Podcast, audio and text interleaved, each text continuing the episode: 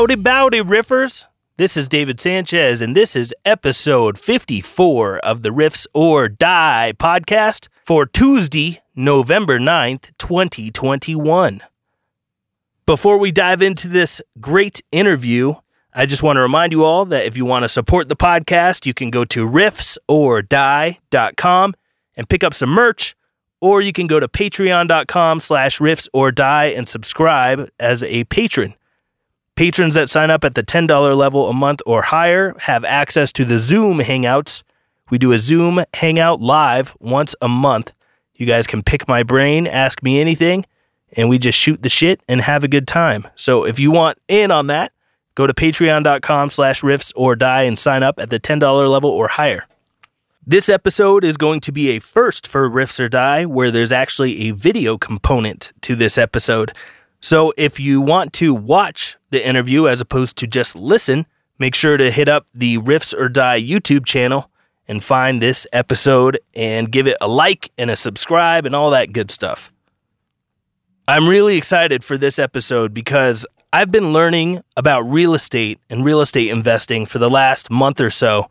I've had my nose in books and on YouTube and articles and talking with investors and going to meetups and things like this. So I'm really excited about this one because in the last month, I've learned so much about real estate and how it works and how you can get involved investing in it with literally zero of your own money in the game. You heard that right. There are ways that you can buy houses for zero dollars out of your own pocket. The ultimate creative investing strategy would definitely be using other people's money, or OPM as they call it in the real estate world.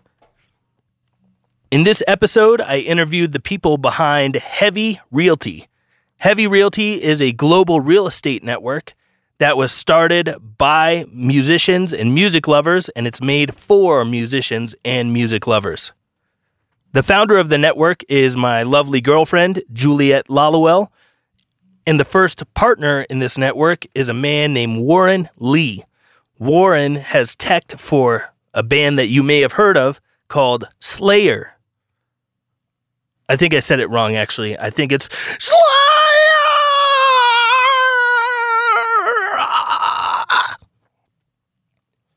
That was a little better. So, Warren has teched for all kinds of musicians. He is a guitar player, grew up in the New York hardcore scene. My girlfriend is a longtime music lover, and they connected and started this real estate network that is aimed at musicians. So, if you're in the music world and you want to start dipping your toes in the world of real estate, there is no better place in the world to go get some information and connect with people of like minds than Heavy Realty. All of the people that are in the network are either musicians, booking agents, guitar, bass, drum techs, band managers, people that own music venues, or people that are hardcore into music. So, the people that would be helping you in your little real estate journey here would be the people that you see at concerts. They're the people that work in this industry and love this industry, live and breathe music. So if that sounds good to you, you're definitely going to want to listen to this entire interview. Right here in the beginning, we hear about what it's like teching for Slayer and traveling around the world. And then later in the episode, we start diving into real estate and how we can make that connection between music and real estate and making long term intergenerational wealth while working with musicians and music world people at the same time. It's a beautiful thing, and I'm really, really stoked to have you guys listen to this, and you might learn a few things. So feel free to take notes or rewind or send this thing to friends and see what they think because there's a ton of information in here, and I think you guys are going to learn a few good tricks. I think that's enough wind up for the swing here. So, without further ado, I'm going to dive right into the interview here. Here's my conversation with Heavy Realty, Juliet Lallowell, and Warren Lee. Enjoy. Dave, I, I, don't. Have we ever officially met? I feel like we met before, right? Yeah, we met um, once upon a time. You guys you were teching for somebody at the Gothic Theater, and uh, I met you there, but it was very brief.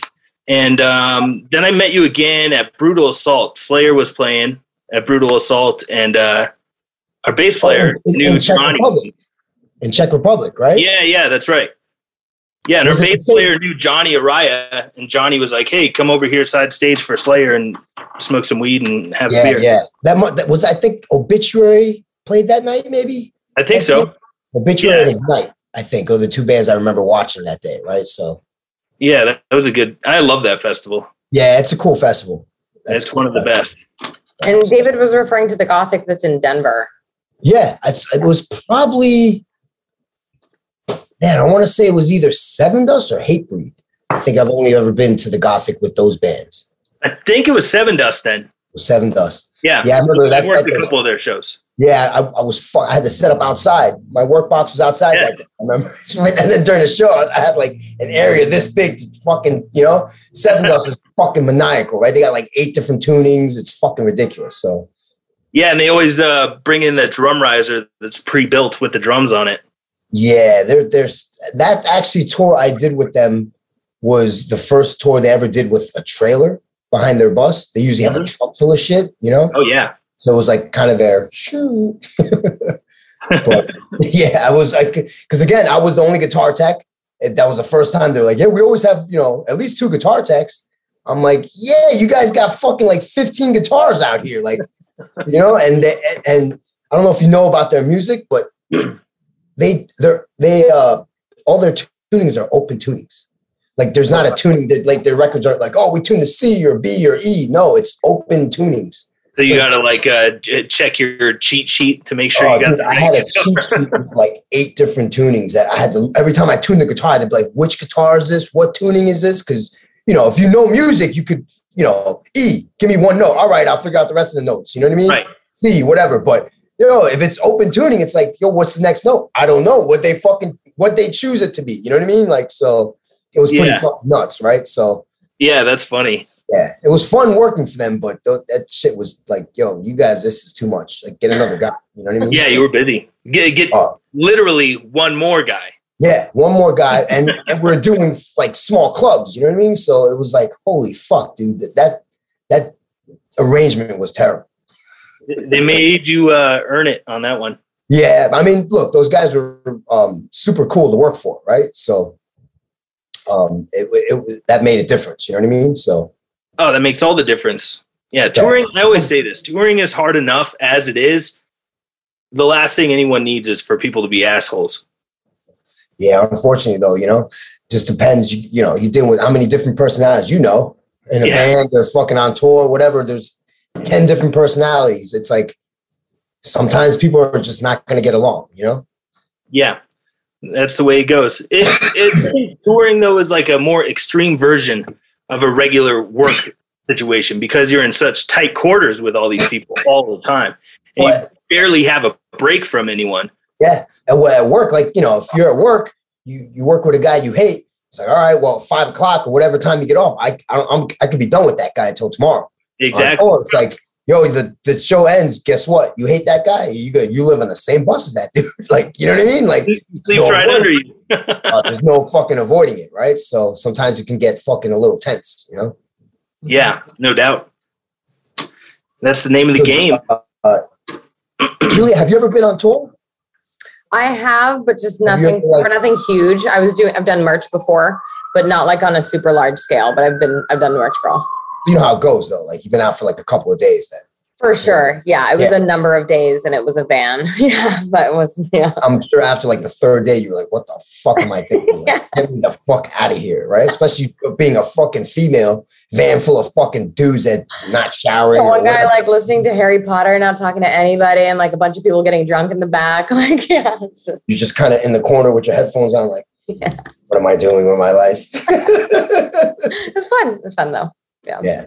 When, when you did that tour in a van, was there a trailer as well, or was all the gear in the No, van? that, that tour, I'm sorry, that tour was a bus, but No, no, I'm asking Juliet. Oh, oh, oh. Trailer. There's stuff in a trailer behind the van.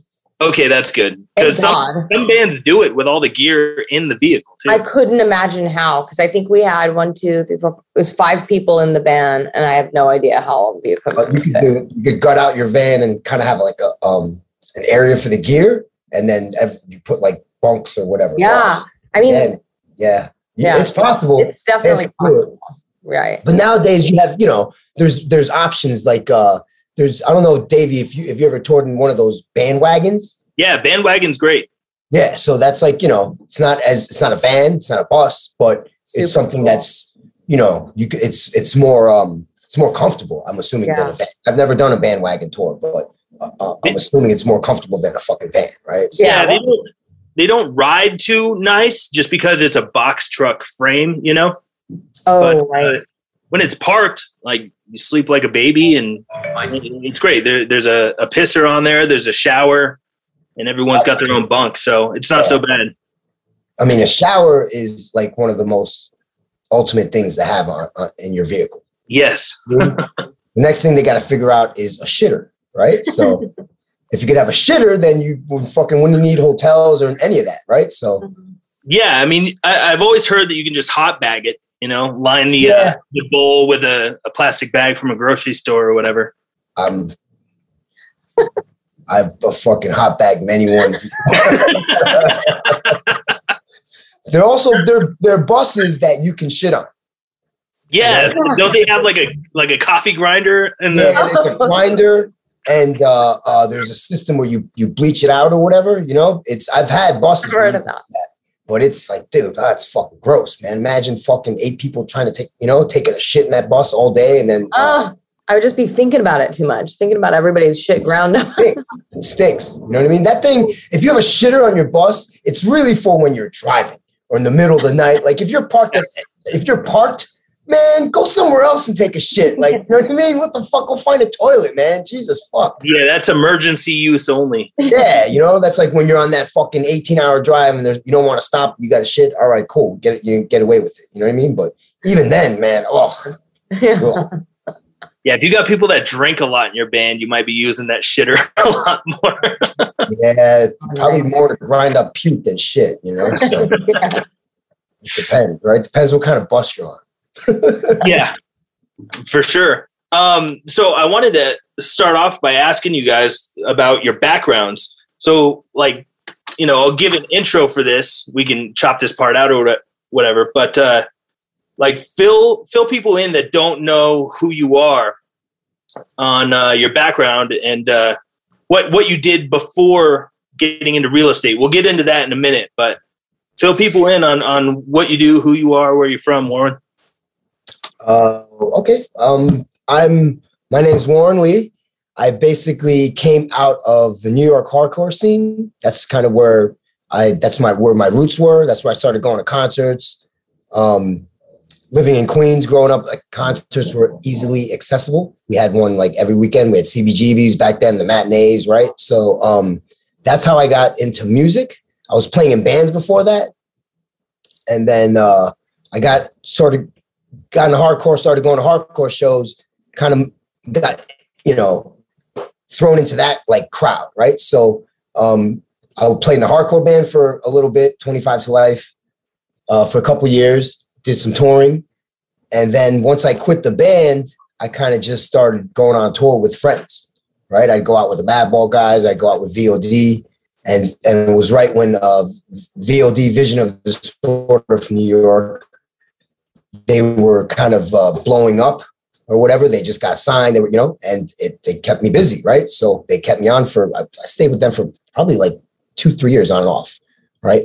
So Yeah. um, I did that. I just started touring. After that, I, I would, you know, picked up gigs with other bands, kept it going. I toured for about 21 years, and Wow. six- 16 of them were with Slayer, the band called Slayer, which I'm sure people have heard. People listening right? to this, So- most of them have heard. yeah, exactly. People listening to this podcast, I'm pretty sure you, you guys heard of Slayer. But uh, I, I was work. I worked for them for 16 years, and uh, that's kind of my story, right? So, Who were in a you teching for? I teched for. I started out teching for Jeff Hanneman and Tom Araya, and then I kind of got moved around I went, I started stage managing and then just teching for Tom. And then we were having issues finding somebody for Jeff. So I ended up going back and taking care of Jeff. And then um, at one point they brought Johnny back, Tom's brother. And Yeah. so I just stayed with Jeff and and then uh, and they would float me over to to work for Kerry too. So I, I basically worked for all three guys in the band at one point, but I was mainly Jeff and Tom's tech. And then when uh, um, Jeff stopped playing live with the band, when Gary stepped in, I was Gary's tech, Gary Holt's tech, right? So Rad. Super That's- rad. That's super cool. That's a pretty good gig. So I'm sure you've been all over the world numerous times. I've been, yeah, I've been around the world probably about eight or nine times. The only countries I have uh, not gone to are Africa, which is a bum out because I really would Yeah. like to go check it out there. For Um, sure. And places in the Middle East, Mm. which came up once or twice on Slayer's agenda, but always got shot down at the end. Ah, gee, I wonder why. I wonder why. I don't know. Okay, you know, like Israel came out every tour site. We're going to Israel, and then finally, after like three or four times of it popping up, some you know, I think the, the, the term they used was, "Oh, it's it's it wasn't uh, deemed to be safe for us to travel there and Mm. play a show." So Sure. going there, right? So Yeah, yeah, yeah. Definitely. China, we know we we we weren't allowed in China.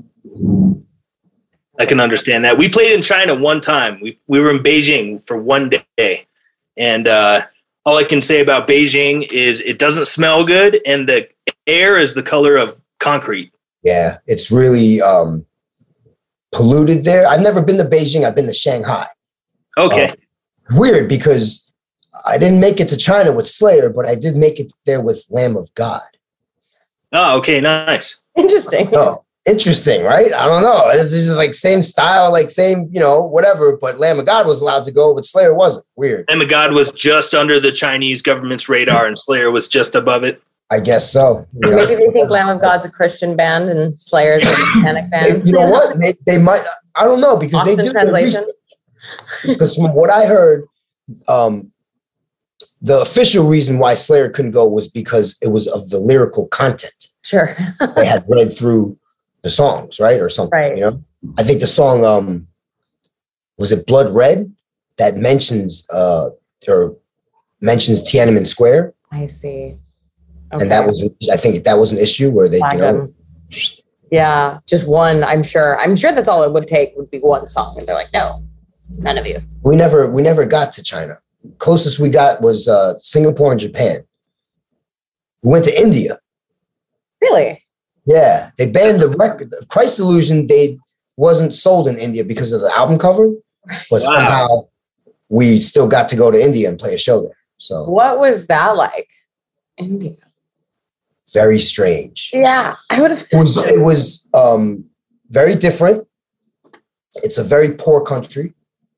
Um, it, it makes you feel lucky Mm. because you like thank God I you know no offense I like thank God I didn't fucking grow up there or Yeah. like it's fucking nuts there like there's garbage in the streets there's fucking houses built on like sticks you know what I mean it's fucking nuts and there's a lot of people there Wow. right? So I mean, the show was awesome. The experience was awesome going there, and and it was great to go to India. But man, I, I fucking that shit was it was a fucking crazy experience, right? So Fascinating. Perspective. Yeah, we hit the jackpot. All three of us were very lucky to have been born where we where we were just by accident of birth. We're we're very lucky. yeah, by chance, right? So Yeah, it, it's super lucky. I mean, there's billions of people on this planet, and we lucked out. yeah, and and Huh. you know, the, India, the the the people like the promoters and the people working the concert, they uh, man, they treated us really good. You know, it was a great experience. The show was awesome, man. Some of the catering was some of the best I've, I've, ever eaten. Right? You know what I mean, Dave? You know how fucking catering can be sometimes, right? Oh yeah, It's fucking hit or miss, right? You know what I mean? Like, doesn't matter if it's a club show or a festival, it's fucking hit or miss. You never fucking know, right? So, Yeah. Here's a baguette and a and a tomato and some salt and pepper. yeah.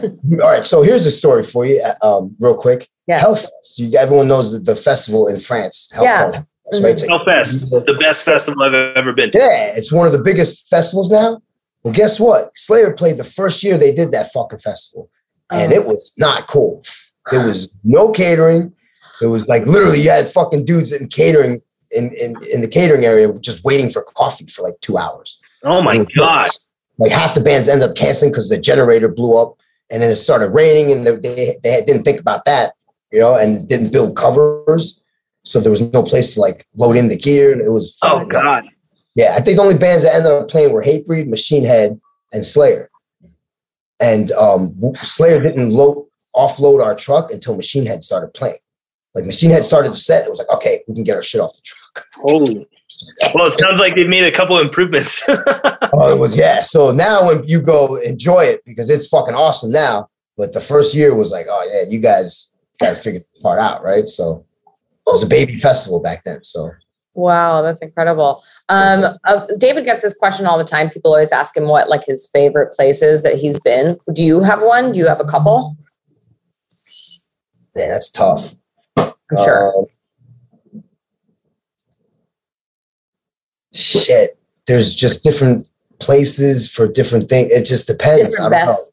know. I, I liked, I enjoyed uh, touring Japan a lot because Japan was one of the most um, different places you can go, right? Sure. Yeah, totally. Go there, the culture is different, everything's is different, you know.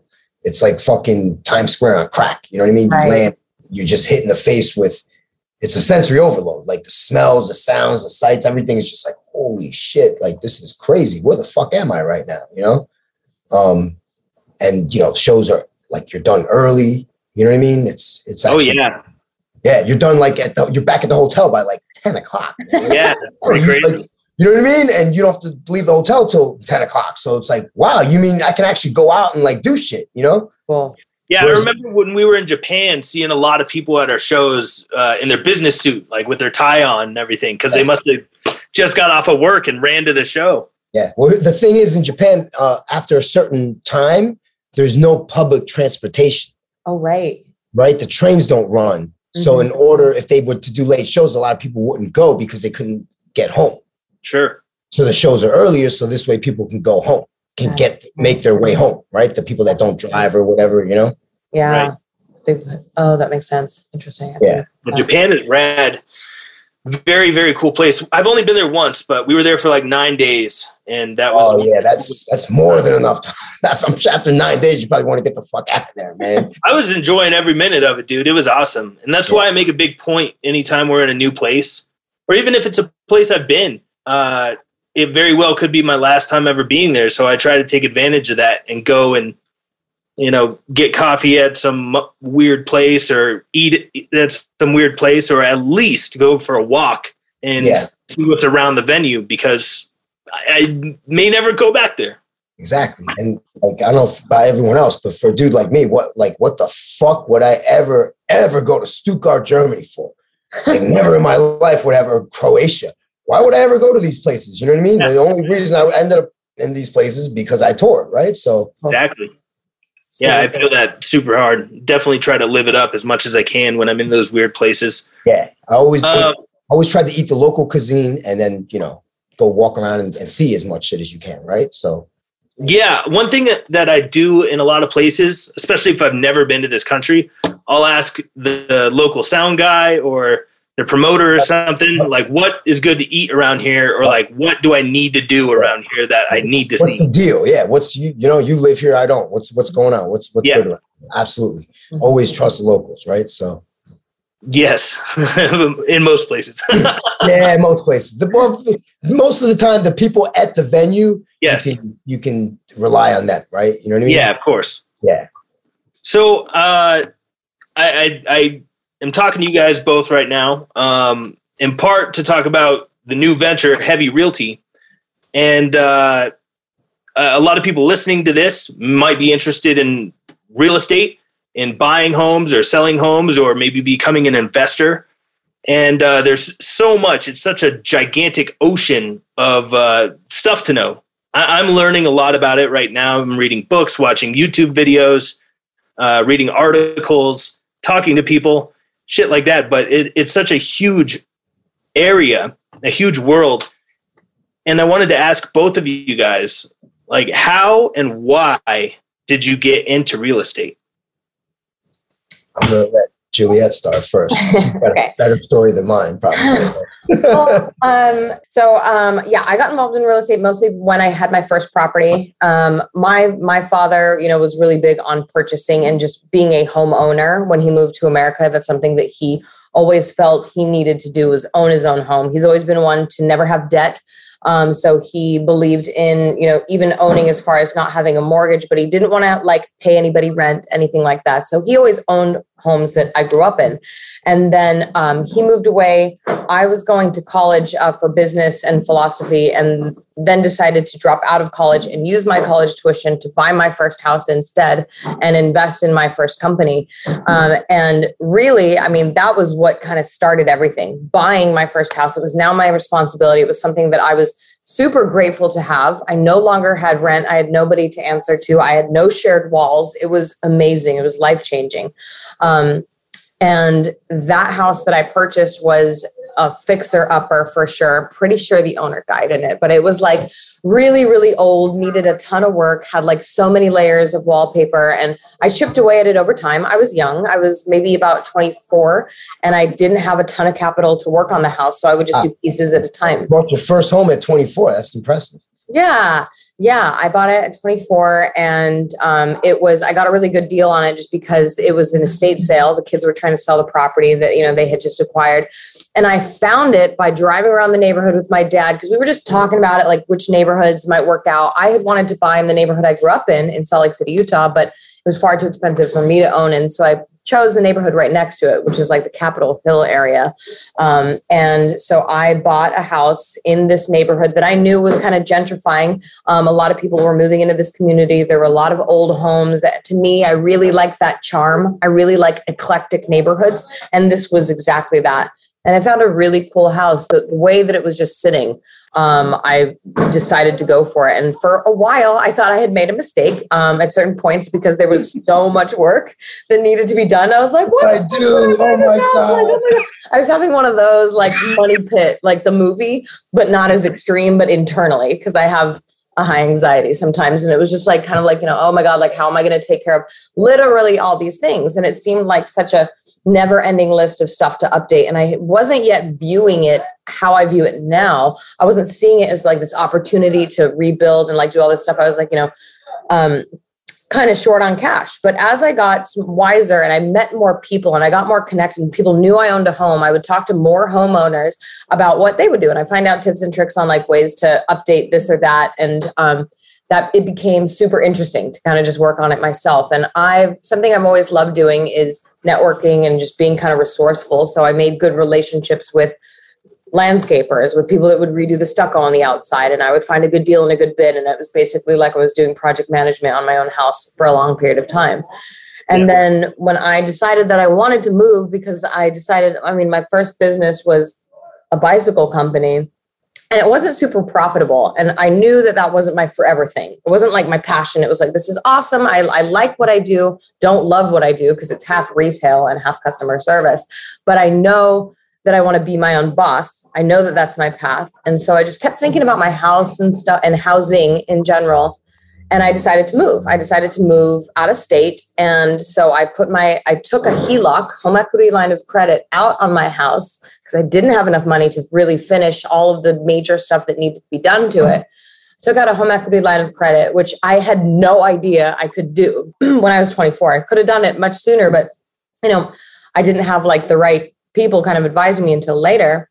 But I took out this home equity line of credit, was able to completely work on my house, fixed it up, put it on the market, and it sold for much over the asking price that I had, and it sold in two days. And right then I was like, that was awesome. I want to do that again and again and again and again. And I knew that that was like something that I just wanted to keep doing. And I wanted to also help other people do just because I personally have felt the wonderful. a lot from those experiences, probably, right? Yeah, So- yeah. A lot from it. A lot from like doing it hands on your own project. A lot of like learns and like a lot of mistakes made. But, you know, certainly things I know now as someone who purchases other properties, absolutely what to look into and look for, and especially as a realtor as well.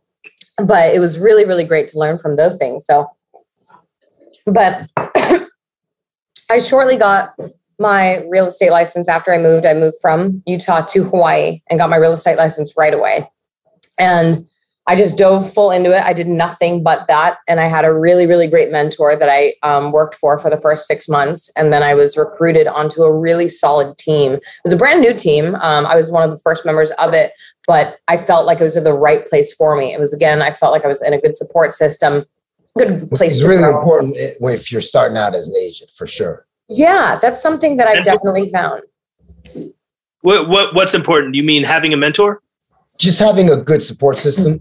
Because Yeah. you know, for you to go out on your own to try to do real estate, it's going to take you longer than you know, Yeah. you know, if you have, meanwhile, if you have someone that you could run ideas by or say, hey, look, you know, this is happening while we're in contract. What what what do I normally do? What nor- is normally done in this situation? You know what I mean? For sure. Yeah. I mean, I honestly could not agree with you more because exactly that led me to really accelerate my path of like my success or just the, my path that I'm like currently on and trying to where the place I'm trying to get. I certainly got here a lot faster due to that. Due to being ar- around the right people, asking the right questions, but having also the, like the right mentality that I I cannot like I could probably have done it on my own. It just would have taken three times as long. You know, Sure. so super super Absolutely. nice to be with the right people, and you know, so that that was a really big deal. Um, and then I just have continued to be invested in real estate mentally, just because I understand how great it is for people any everywhere. And my goal is not necessarily to be a realtor forever. I surely want to be a homeowner, and investor, and do flipping and do do things like that for myself, and then of course help anybody else along the way. So that's really why I'm involved in real estate is to do more like long-term investment. That is like the life path I want and do my own deals and type of stuff. And then of course help anybody else that that wants that. Well, that's the, kind of the point of uh, heavy realty, right? Because this is to help people in the music community that people like, let's say you, when you were 24, you you know, hey, you knew if you knew this, you would have did it like this Oh instead God. or whatever, right? So so much different. And I would have uh-huh. got my real estate license when I was 24 had I known. Like, you know, I would have done things a lot differently had I had I had the right network around and the right ability to reach out and the right information exposed to me in a way that would have resonated with me, in a way that I could really relate to. Because that was my problem, was like I thought all of this stuff was so far out of reach. I thought it was impossible. I was like, I'm never gonna be this person. I'm never gonna be the suit and tie for one in life. Like I'm not gonna do that. I'm not gonna have this type of thing. So I thought it was not possible for me to get any of these things. And even like a HELOC, I was like, I, I can't get a loan. I don't even know what you're talking about. And of course I could. I could figure out a way and I had the right guidance and I had, you know, like it's definitely, and that's what I've learned certainly from my experiences in having my own business as well, that I also at one point in time didn't think was possible is things are absolutely possible if you surround yourself with the right people and you have the right resources and you, you're creative enough to really like make something work. Like i wish i would have known that much sooner you know? So that is indeed what like heavy realty is kind of all about. It's to kind of speak to people that are in similar situations kind of you know people that maybe don't have the the resources or the or think that they're able to obtain knowledge. the things that they can Yeah. the knowledge you know and and really have a voice that's speaking to them that they can hear if you will you know there's a lot of people talking about a lot of things and sometimes you just don't really click until the right person says it to you right you're like oh my god like i've heard this a thousand times but when Well, you said that it made sense like oh, how I, I same thing as Julie. I, I bought a home. Like, oh wow. Then I sold the home, and then I bought a co-op, right, or uh, my apartment where I live now, and that's kind of where I got, was like, oh man, I, you know what? I you know I can I can that's what I can do this. Like this could be all right, you know.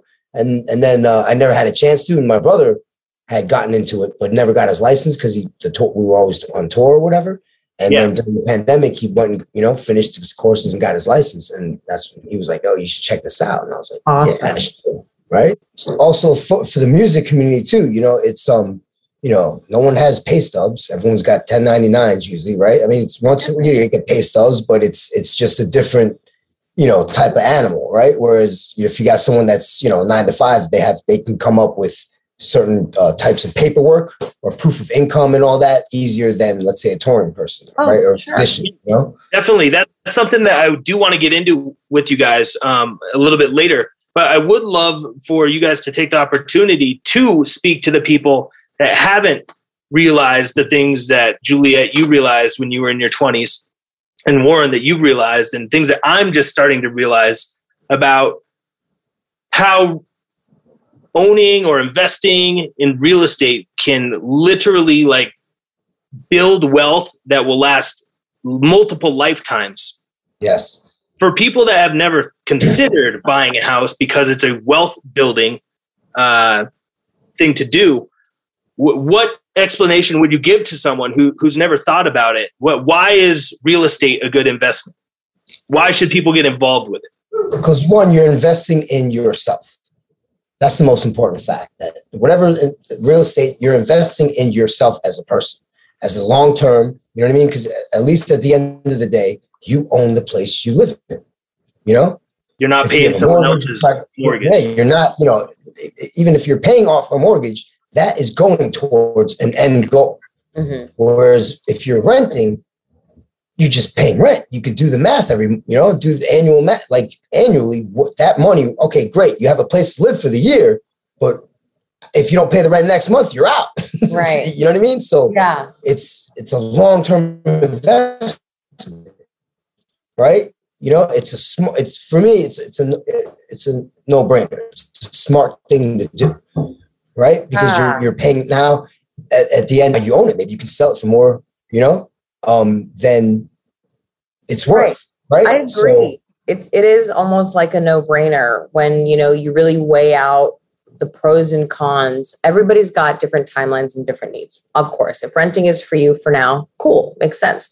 But really, I mean, to own and to pay your mortgage, not somebody else's, and at the end of the day, you have something to show for it, something that you can either sell or leverage, which people don't understand that they can leverage the home that they own to potentially purchase something else or if they need to take you know a HELOC out to do something else and maybe start a business with someone Finance, for their right. equity. Right. like Yep. there's ways to leverage your property versus as a renter you have nothing. You pay someone you burn your money pretty much you have a place to live but in a year after the lease is up what do you have at the end of the day? Moving. You have moving day. That's it to somewhere else and it's not yours and you paid somebody else's mortgage who probably has a couple other properties and they you know so it's just it is indeed i mean the the pros and cons of of renting especially in this day and age with the way that mortgage rates are. I mean they're i don't think they're they're going to stay super low forever. Um, it's a really good opportunity to really break into purchasing now even though people say you know there's a lot of worries about buying now and what that looks like but you will likely regret if you you'll likely regret it in a year if you didn't do it now. Now you've wasted another what like $30000 on rent or whatever it may be you know and that could have been in your mortgage and is now burnt and is not you've just burnt $30000 in my opinion you know? So so that's that's that's one thing. And then you know you don't have to hold on to that property forever. If you happen to purchase something that then you know gains value in two years do capital gains tax or whatever you can sell it and maybe move into something bigger. You can just like you know step up. There's so many ways to yes david like build generational wealth through real estate and ways to really just like free up your life and time by investing in something that's going to be like working for you financially instead of you always working for your money you have your money working for you, you know? Right. so that Yeah. is a huge thing And so I just want to back it up a tiny bit because some people listening to this might not understand what a HELOC is a home equity line of credit. And my understanding, and you can expand on this, but my understanding is essentially if you own a house, your house is acting as the bank. Yes. You don't need to go to the bank to pull out a loan. You can pull out a loan against a portion of what you uh, already have paid off and invested in your house. Yep. Yes that is correct yeah that's exactly. So you will become the bank. You don't have to go to the bank to get a loan anymore if you own property and you have some equity in the property. That's- again, that's the point of the long-term investment of buying, right? That's your Right. investment in yourself, you know. Yeah, your you become the banker. Mhm. exactly. So it's you know you own it. So there's what whatever you want to do with it. You can you know if you needed equity, you could do something like that, refinance the home, and you know put it back into the home and make it nicer, then sell it for even more than what you bought it for, right? So there's so many options, so many different um, ways to go about it, right? So Mhm. either Yeah. way, it's you're secure. It's an investment. You know, as long as you stay on top of it, then it's going to go. It's not going to, you know, it's not. It's not going to decrease in value. Sure. Right. I mean, and and another here and there, but I think in the long term, you're hundred percent right. Oh yeah, I mean, again, the the market will dictate what's you know.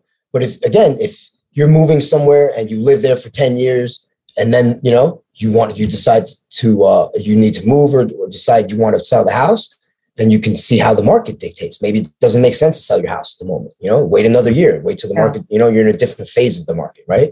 So the market's changes. You know, every day.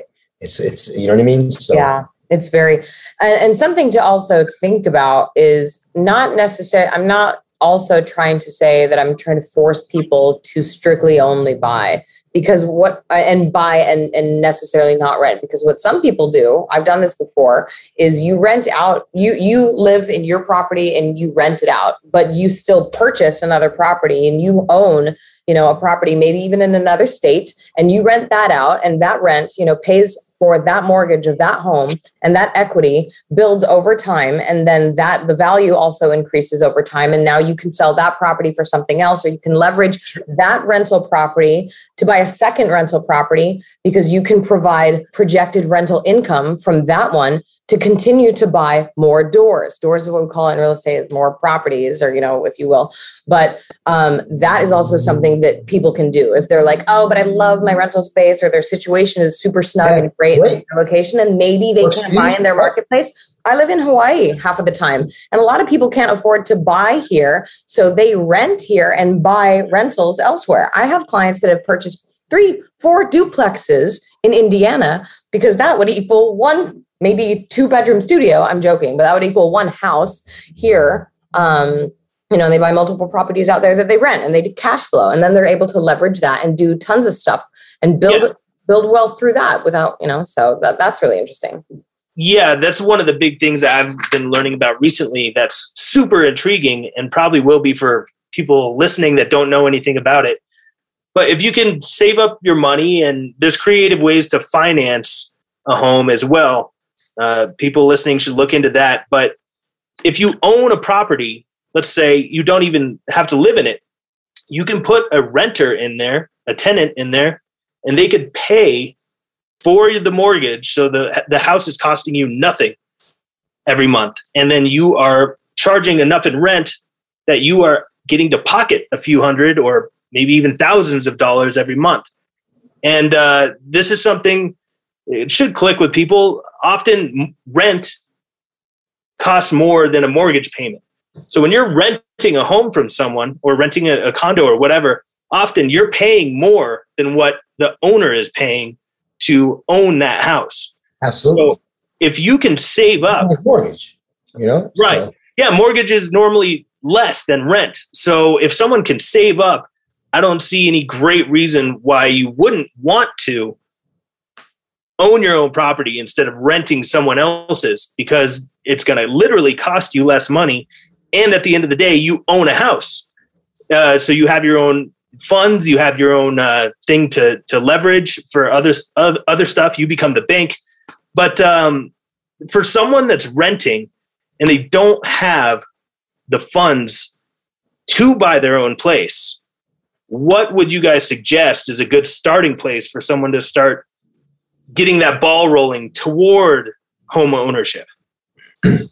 Well, there's certain loan programs for first-time home buyers. It depends in each state what you can qualify for. In Hawaii, they've got specific ones. You have to have a specific income, um, and then you can qualify for a zero to three percent down payment instead of a traditional ten to twenty, depending on the loan. You hear um, that, people? Zero to three percent. Even at three percent on the high end, that money that they're giving you is almost free. It's Colorado. almost free money. Yeah, Colorado has that. First time homebuyers, 3%. And yeah. there's awesome, awesome w- abilities to purchase properties. FHA loans, there's going to be other programs, but for first time home buyers, there's specific programs that you can look into for your state, whichever place that you live. That's one option. Obviously, if you're military, like in VA home loan benefits, they have 0% down that they have to do. It's fantastic. If you are a veteran and you are not a homeowner or renting, that is absurd because you absolutely must take care, I mean, take advantage of the VA home loan benefits. You have the ability to purchase a house with zero money down period. There are certain qualifications of course. You have to live in the home for a year and but then you can move out and use it as a rental property. I help people do that all the time. But if you're a veteran by any means and not a, a homeowner you absolutely need to get your shit together and look into that because because that's it's just ridiculous. When I hear people, I'm like, you're not using that. Like, why would you go conventional? Why on earth would you do that? So, so that's another thing. Other ways to really, you know, get more. I mean, David, as you said, like creative financing. There's certainly ways to get creative, like private lenders. You know, if you have the ability to get a private lender and kind of work out a deal with them, and they become your bank, that's one way. There's also seller financing Seller um, financing you know, would probably be appealing to a lot of people that rent. Seller financing. Sell. Explain that to people who have no clue what seller financing means. Seller financing is going to be like basically where you you're purchasing the property from the seller, and the seller works as the lender. So they're going to have you know specific terms that you both agree upon, but they become the bank. The seller. The seller moves out, you move in, and you pay them um, the mortgage, basically, the, the, uh, the agreed upon thing. And if you miss payments, it's also very protective for sellers. If you miss a payment, they just get their house back real easy. You don't have to go through all the foreclosure, bullshit, all of that stuff.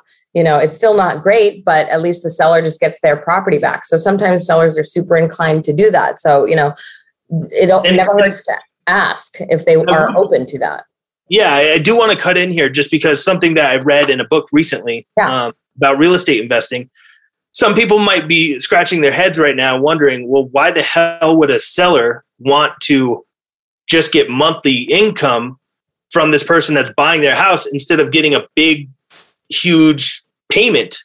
You know, mm-hmm. what's the point yeah. of selling your house if you're going to do it little by little instead of one lump sum? Right. And the answer to that, from what I understand, is some sellers don't need that big fat stack of cash right, right away.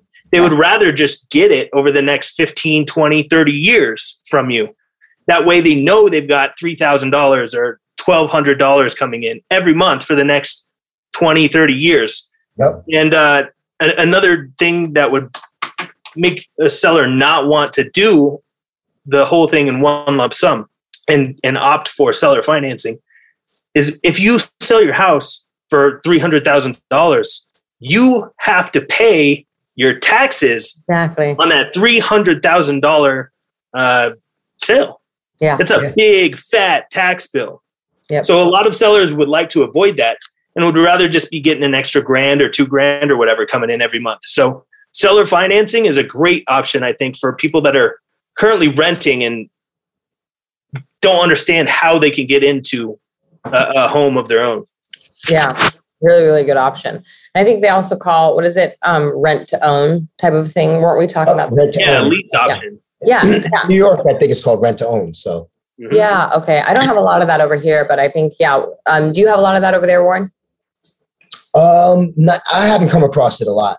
It's mostly um, a lot of most of the sales here in New York are, are you know just standard purchase, right? right. Standard sales. You know what I mean? Either yeah. mortgage or cash. Of course. Right? Yeah. Mm-hmm.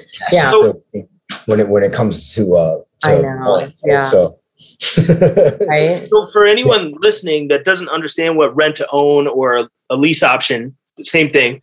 What what I understand that is is you basically sign an agreement to lease, no different than you're renting from the seller, but you have something, some sort of clause cooked in there, like in the next five years, I have the option to buy this house from you for this specific amount. And that option might work really well for someone that maybe just started at a new job.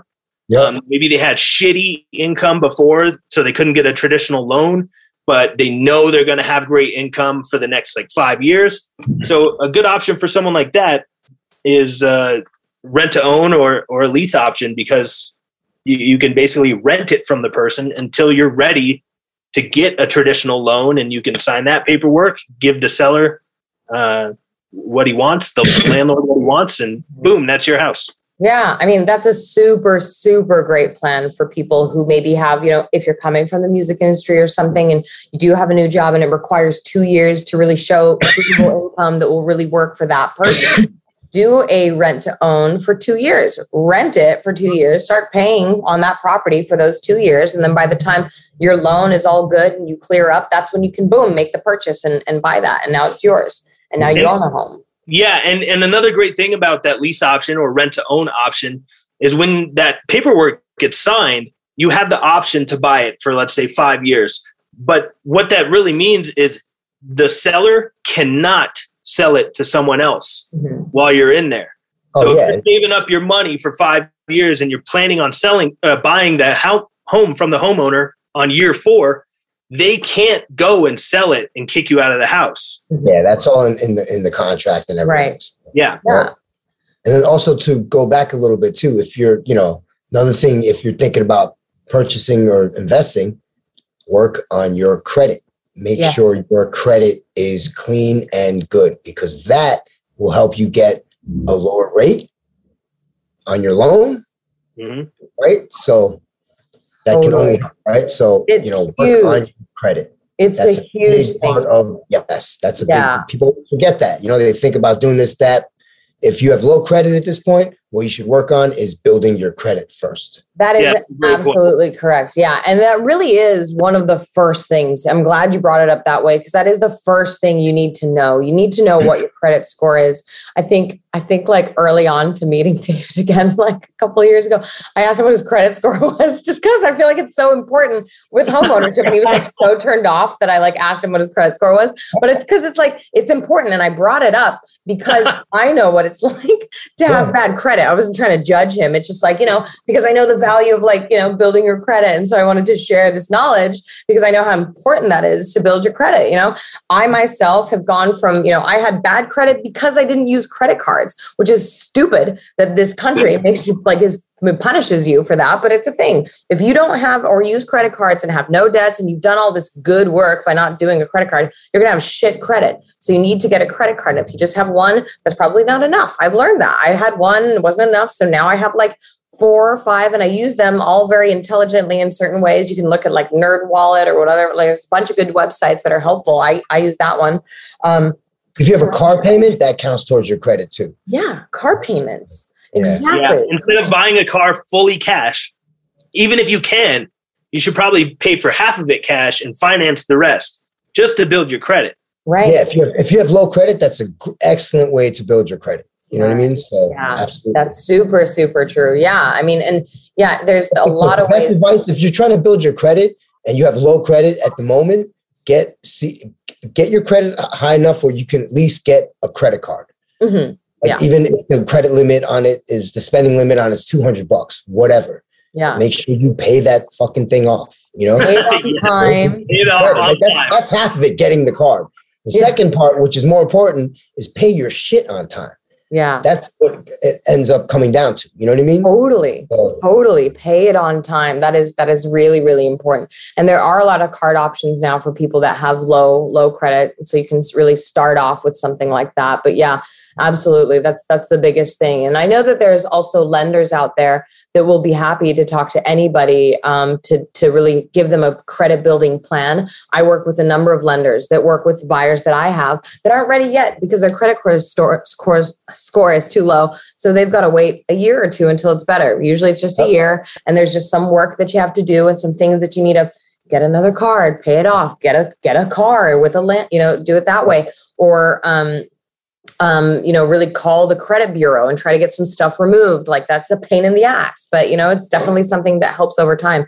And indeed, having the right credit score is certainly going to help. Yeah. I thought of something that uh, a lot of people listening to this are probably musicians.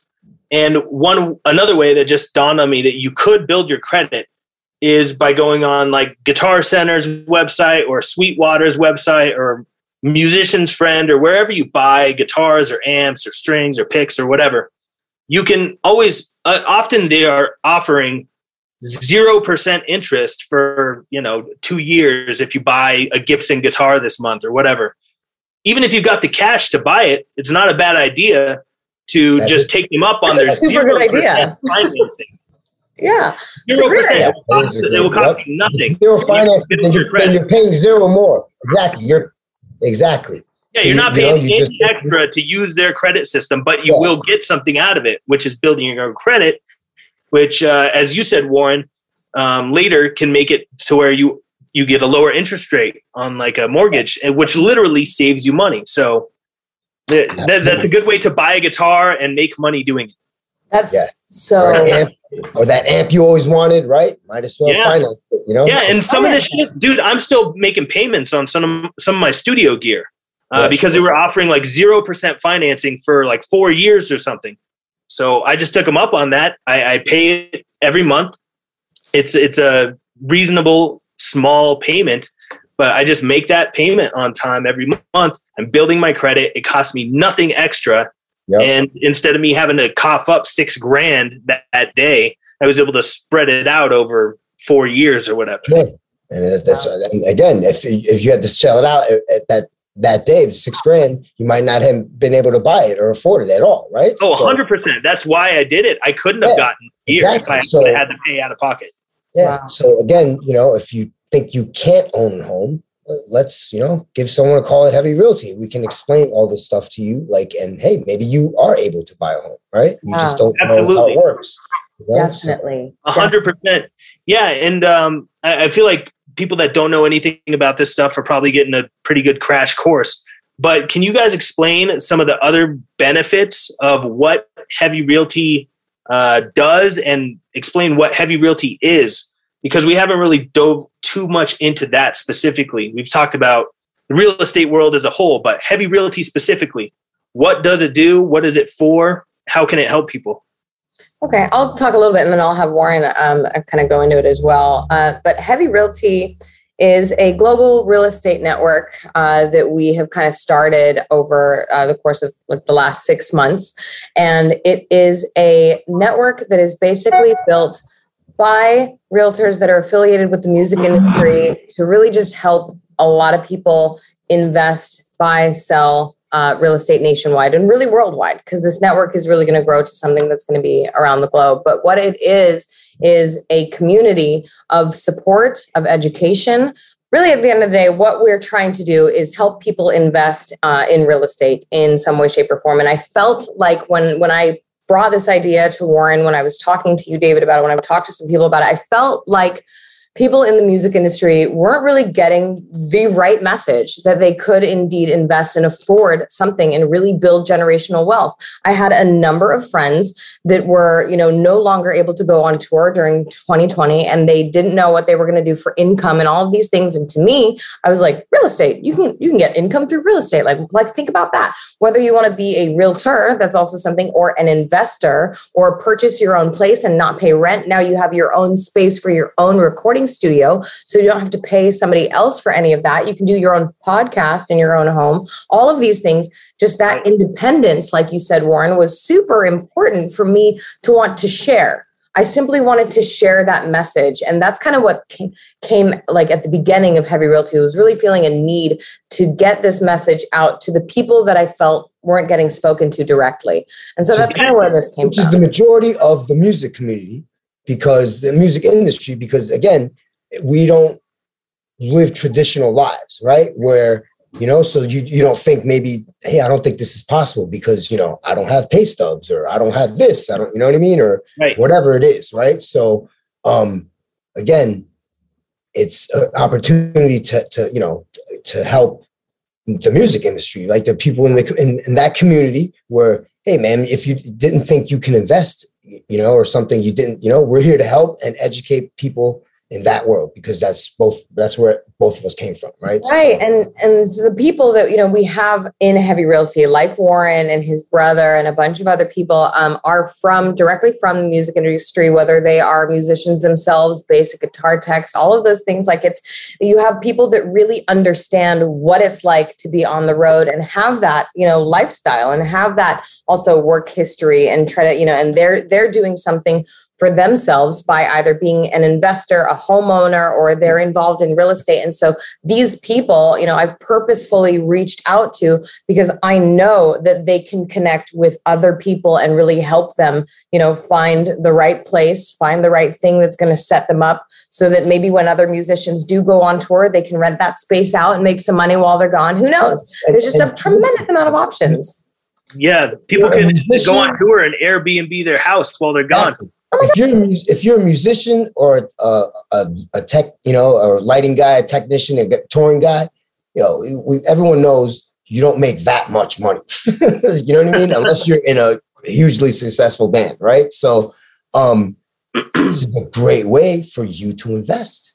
Mm-hmm. You know what I mean? This it's going to only help help you because you know, look, if you know, unless you plan on playing, you know, touring for 60 years, right? At one point, you're going to get off the road. And this is a huge way to help you transition back into the normal world, right? So, and I think David, I mean, I don't mean to like kind of call you out here, but I think that you're kind of a good example of that. Meaning, you know, you obviously are in like a really great band. You've done a lot of touring. You have a lot of stuff, and and you weren't like uneducated about the world of real estate whatsoever. But only, but recently you've gotten much more into it because you see like kind of the light of it. You know, I know that you did before, but really starting to dive deep and understand how awesome it is the the potential financially you know the growth and the the the things that that will provide you you know in life moving forward has just been it's really been really cool to talk with you about that as we've been going yeah dude if you would have asked me some of this stuff like a month ago i would have had no idea what i'm talking about. But um, there's a book that i'm reading. Hold on let me grab this. This book right here is what has completely opened my eyes to uh, what's possible. Nice. So the book, the book on investing in real estate with no and low money down. Creative strategies for investing in real estate using other people's money by Brandon Turner. This guy hosts uh, the Bigger Pockets podcast, which is a real estate investing podcast. And this book, I learned so much stuff every five minutes that I'm reading it.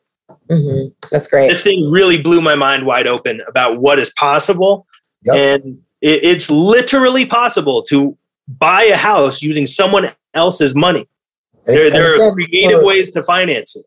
For touring guys and musicians, man, that's they. Most people probably don't think they can do that. That's they, right. Yeah, that's don't. what I'm saying, Lauren. This shit blew my mind because yeah. that's a big thing. You mentioned it a minute ago, but it's a huge deal. People that are musicians, entertainment industry people, bartenders, wait staff, gig workers of all kinds have a hard time proving income. Not steady because, work. If you right, it's not steady work. Steady work, right? Yeah, so, we don't we don't have a W two. Exactly. We don't have a nine to five that we work forty hours a week. It's very irregular work, and what, what we do is very irregular. And often, um, even if you're not on a 1099 getting paid by somebody, sometimes people want to get paid under the table in cash money. Mm-hmm. And when you go to a bank and try to say, "Hey, I, I want a loan for three hundred thousand dollars to buy this house," oh, just believe me, I've got the money. Well, can yeah. we see your pay stubs? No, I don't have any of those, but trust yeah. me, I make some money. Yeah, they're not going to buy that shit. But through reading this book, I learned that there are people that will buy that shit, and and, and they will uh, loan you the money. Often, what you can do is go to what's called a hard money lender yeah. or a private lender totally. and get the money from them buy the house and then you can put a renter in there and then pay that the hard money lender or private lender back or uh, you know what what happens with that is they'll give you the money but then if you don't pay them they'll just take your house yeah. and, and they just keep the house it's not really any sweat off of that wants that to happen right so you're, you're if you do put yourself in a situation like that I'm pretty sure you're going to make those fucking payments, right? Right. 100%. Yeah. 100%. But I really think musicians listening to this need to look into heavy realty and hit you guys up because you guys know a lot about this stuff. And like you said, the whole network is all people that are musicians, bass techs, guitar techs, band managers, um, booking agents, mm-hmm. people like that. And, and some of these people you've probably heard of, some of these people you might not have, but they are connected in the music industry and understand what musicians go through, especially in the touring world. But I would I would recommend to everybody listening to this, especially if you're in the touring world, you should check out Heavy Realty, talk to them because they can help you buy, find, or sell a house or help you learn how to invest. And this book, Investing in Real Estate with No Money Down, I could not recommend this book enough. Um, I, it, it literally the the things I know now versus two weeks ago before opening this book is astounding. I, I actually like kind of know what I'm talking about when it comes to real estate stuff. And two weeks ago, Well, you also Not see, that. uh, uh, you know, it opened up another another uh, an opportunity for you. You know what I mean? To like, hundred percent. so, I mean, why not, man? Like, you know, you're as a as a you know, don't have a steady job kind of guy or whatever. As you know, anyone that, like you said, a gig worker, it's not steady. Man, why not make another part of your life steady? You know, where hey, okay, I don't have steady work, but guess what? I know I, I own my place, and I'm I'm you know, as long as I make the payments, I'm good to go, right? Mm-hmm. So. Yeah. That's right. Yeah. Or even if you're like you said earlier, if you're happy renting the place that you're at, you like the place you live in, rent that place out. But if you can creatively finance, and this is even easier, if you're not going to live in the place, you can creatively finance and get a loan from a private lender or a hard money lender, have them buy the property, and then you put a renter in there who's And paying you in rent more than the mortgage payments. Oh, and And then, then- you get back. Yeah, and then a year later, you refinance the thing after you have some equity and you can prove that you're making money on this property. Then the bank will give you the loan Right. for the place. You get that money, that lump sum from the bank, and then you pay off the hard money lender. Boom! You just got the house with no money out of your own pocket, and it's making you money every month. Mhm. It's amazing, and and you guys can help people do that. So people need to go to your website, Yeah. uh, Heavy Realty, HeavyRealty.com, right? yeah. yeah, Yeah. Yeah. It's heavyrealty.com and you can find us on Instagram. Um, but if you just Google it, we're easy to find. But yeah, and, and Warren, Warren and I can help. Um, we've got a bunch of other people as well. And so it's any state, whatever state that you're in, all 50 of Any them, country. How about that? any We're gonna- country. I mean, really country. though, we've got people any that country you are in, we can help you out. We Mhm. can figure it out and help you out. It's absolutely true. You know, you've got connections throughout Europe, and as do I. And we've got people in our group who are from Germany. Like all of us are very well connected. We can absolutely help you literally wherever you are. And that's why this is a global real estate network. And this network is built to really help people out there just like yourselves listening you know and we're here. I mean david is a great example of somebody that's coming from the music industry that now completely understands like the genius that is investing in real estate and changing your life and making far more than you thought you could and being valued more than you thought you could. It's really really life changing and it's been really cool to see. You know it's great to see whenever we have other investors that make something that they didn't think they could and they really changed their life around and now they have something that they can work with for years generational wealth and all of that it's it's fantastic Yeah, and there's so many different ways that you can make money or make a living out of real estate. You can uh, rent many. properties out. You can just buy them and flip them around. You know, you can fix them up, flip them around. Yep. You can wholesale real estate. That's where you basically become an expert deal finder and assign that contract. You know, you get someone to agree to sell their house for so much. You assign the contract to somebody else. Yeah. There are so many ways that you can make money. And i think a lot of touring musicians need to hear this especially because uh, let's be honest a lot of us are out of work. A- a lot of us don't have anything going on Yeah. right now. Sure. need to figure out something else to to make a living. And maybe not everyone wants to be doing what they're doing right now. There are ways um, uh, and a lot of them literally in this book Mhm. I know I'm talking about it a lot, but seriously, this book blew my mind several times. And there are so many ways that you can make money in real estate. And I think that by connecting with you guys at Heavy Realty and your network of people, like you said, in any state or any country, you guys can start pointing people in the right directions to get hooked up with the right people. And as you guys both said in the beginning, it's all about who you know. It's about the people you surround yourself with in the beginning because you need a team to be able to grow and, and, and blossom into something great fast. You can do it on your own, but it's going to take you three times longer. Yeah. Always And you guys, that's where you guys come in. You guys can help people get it done quicker. Accelerate and they're, and they're working with their people. They're working with touring musicians and people that get it, not some stuffy banker guy pushing up his glasses and fixing his eye. Uh, here I am at corporate banking. Yeah, exactly. We don't need any of that. Right. We, we have each other. This is a big family. We have a huge family around the world uh, of music lovers, people that play music, and people that are in this industry. And what I really love about Heavy Realty is that it takes that family and helps everyone scratch each other's back in a way that has not been realized or recognized at any other time that I'm aware of. Yeah. Well, It's a new thing. It's a new concept, and and it's really brilliant. And uh, I, I hope more and more people figure out what it is and start utilizing it because it's a beautiful thing and it's a very powerful thing. Yeah, no, thank you. And I think I think you know when it comes to like hiring the right realtor, you know, you really want to be with someone that you obviously like, know and trust. And I think what you were talking about David is yes, this is a really technically really big family, you know, and I feel like this is the the right place for a lot of people to be able to come to and really be understood on so many other levels than just you know what they're looking for financially you know this is people that are going to understand their needs on a bunch of deeper levels you know for sure i, I can guarantee that so i'm really, really welcome. yeah long hair is welcome for sure You can, you can set a closing date at a concert instead of the lawyer's office, right? How about that? yes. bring the notary to the yeah to the green room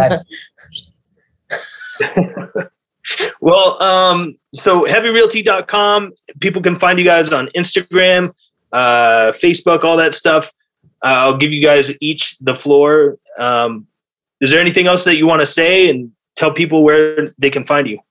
Um, I think the only thing left that I'd like to say is we just kind of scratched the surface, even though we talked about a ton of stuff. We just kind of scratched the, surface on the possibilities of really what it's what it is to invest and be involved in real estate. That's not just meaning how you have to be a realtor, not saying you have to be an investor, but there's so many things that can benefit your life through real estate, and there's so many ways to get it done. I mean, we didn't even talk about all of the other loan programs out there that are available. There are so many other ones. If you're cash heavy and all of these other things we didn't even touch on, we would be happy to connect you with the right lenders, you know, and answer all of your questions that you have like anytime, anytime. And w- where is the best place for people to reach out to you guys to pick your brain about different kinds of loans and any other questions they might have? Sure. Go So we'll be to the doing. Oh, sorry. Go to the website. ahead. Yeah, go to the website. Heavyrealty.com. yeah go the to the website the website is certainly the best place to go you know and and you can uh, email us directly from there and we can we'll get in touch with you and really answer all of your questions very quickly Love it. Warren, is there anything else that you want to say or tell people? Uh, I mean, Julia pretty much touched touched on everything, right? So if you know, this is something that if you didn't realize you could do before, it's it's you know something that we can probably help you achieve it, achieve this goal. And for you know people that in this world, man, it's this is a great idea to invest for long term.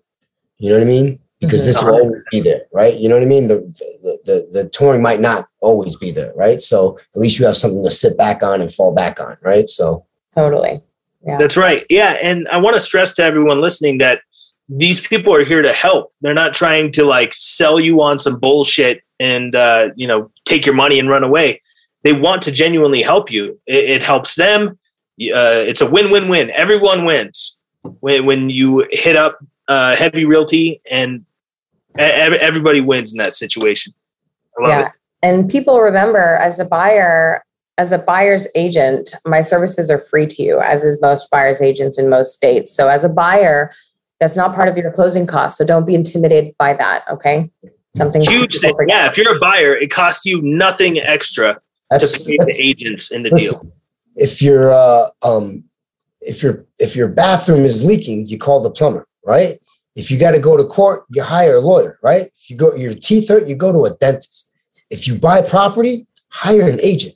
Don't Right. think you can do it yourself yeah because you know to hire an agent. That's again, you don't pay the fee. Especially as a buyer. Whoever pays the fee, especially you know why And- wouldn't you? It's a Right. free service, basically. Yeah, Yeah. Uh, as a buyer, getting a getting a free realtor service. is, is a free service. Free That's service. right. yeah yeah Costs you nothing to to get an agent to help you out to try to find a house to buy. And Yes. trust me, you do not want to spend all of the time on the transaction that the realtor does. You do not have time for that. No. I mean, yeah, unless you don't have anything else going on and just can take field calls, you know what I mean? Deal with all this other Most stuff that you people don't can deal with. for that. Yo, go for it. But I'm pretty sure you, if you're trying to buy a home, you probably have a lot going on and you don't have the time to deal with that. And Right. that's why you hire an agent. Mhm. Yep. That's so. Totally. Yeah, thank you. Love it. Well, um, I mean, I'm I'm pretty good. If you guys are good, that was Yeah. a good talk. I, I think that we covered a lot of good stuff in there, and Yeah. people people may learn a, a few things, and it may get the gears turning in their head, thinking about maybe it's the right time for them to buy a place, or maybe it's the right time for them to keep living wherever they live and and start renting a place to other people. Mhm. You know, buy some Yeah. shithole, fix it up a little bit, and put some renters in there. Yeah. Make some money for free. Most Like there's a little bit of work involved, but ultimately you're going to be making money every month for most the rest of your life on that property. realize that you know that's that this is man this is a great especially for touring people it's a great long-term investment. Yeah. you know it's it's for it's for your future you know? Unless you want to tour for the next 40 years right? You know what i mean? Eventually you you want to stop at one point right? Or you you you do it till you can't anymore you know? Sure. Yeah, and the first, I think the first one, getting your first property, obviously, I think is going to be your hardest.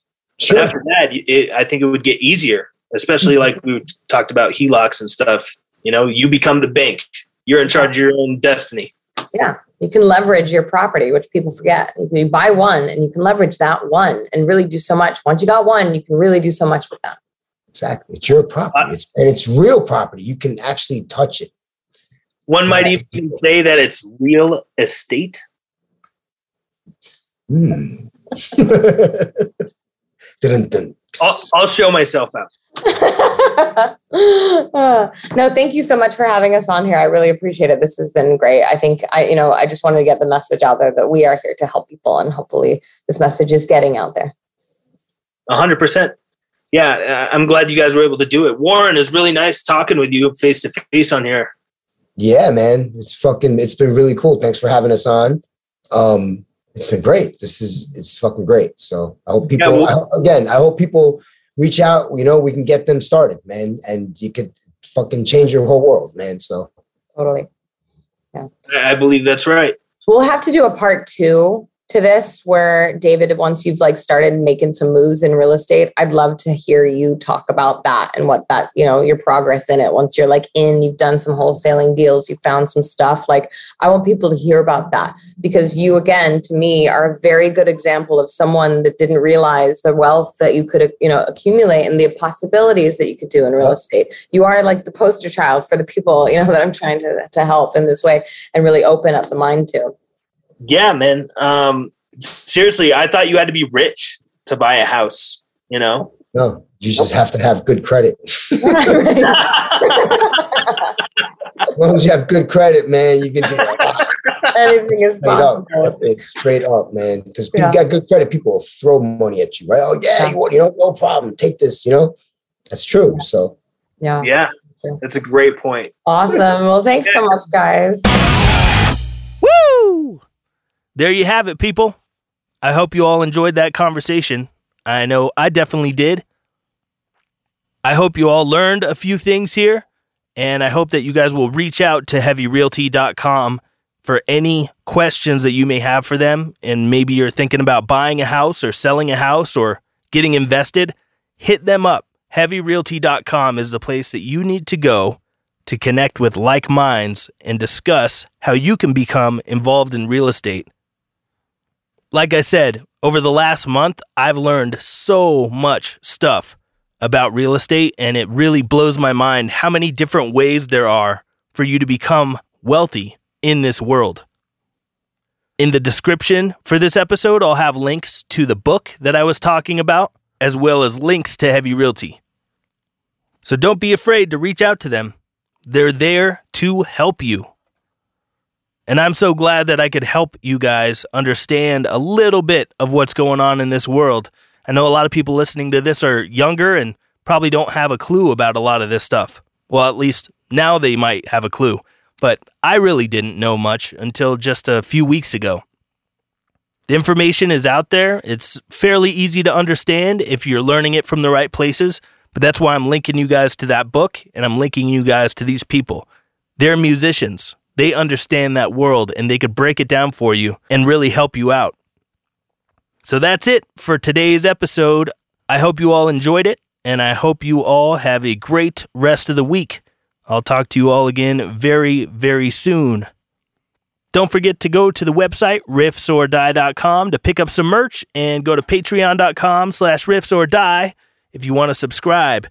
Of course, these are things you don't have to do, but you can do if you would like to support the podcast.